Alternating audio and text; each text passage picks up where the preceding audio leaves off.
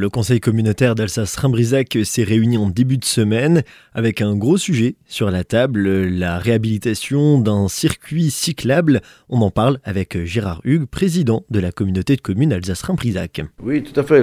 si vous voulez, aujourd'hui, on a une vocation très globale et très générale, donc il faut que toutes les populations soient servies. On a défini avec le vice-président chargé des pistes cyclables un tronçon qui pourrait être aménagé pour accueillir des personnes à mobilité réduite, pense notamment au fauteuil roulant. Donc euh, il y a la piste, il y a les aménagements autour de la piste, il y a les aires d'accueil, il y a les communications, donc tout ça doit être euh, effectivement mis en symbiose.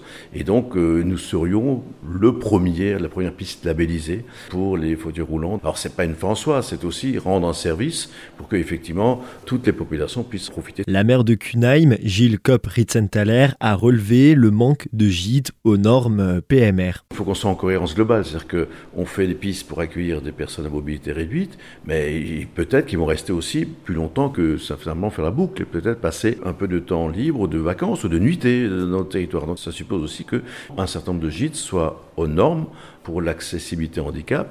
Et donc effectivement, euh, ça a été dit, cette mise en œuvre de cette piste doit aussi s'accompagner d'une campagne de communication pour essayer d'avoir le maximum de gîtes ruraux sur le territoire qui permettent justement d'accueillir ces populations. Et nous souhaitons en accueillir beaucoup. Les gîtes euh, vont devoir se réhabiliter, faire des travaux, ça risque de leur coûter cher. Au niveau de la communauté de communes, est-ce qu'une réflexion sur de potentielles subventions afin de les aider va être ouverte Alors on n'en est pas là parce qu'on n'a pas l'état des lieux. Hein, aujourd'hui, effectivement, on, connaît les propriétaires de gîtes uniquement par la taxe de séjour, si vous voulez.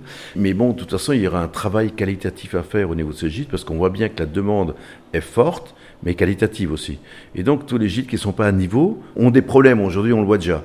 Et sont souvent prisés, les gîtes, effectivement, euh, très bien agencés, mais qui répondent à des normes euh, aujourd'hui attendues par les clients. Euh, donc voilà, donc je pense qu'il y aura de manière mécanique des choses qui vont se mettre en place automatiquement. Après, pour les financements, on verra. Mais je crois que de toute façon, il y a déjà une obligation. Pour accueillir un certain nombre de populations, il faut que le gîte soit aux normes PMR. Et que de toute façon, c'est aussi un label dans les gîtes. Je souhaite vraiment que les propriétaires de gîtes euh, bah, se lancent effectivement dans cette labellisation pour être en cohérence avec tout ce qu'on fait au niveau du territoire.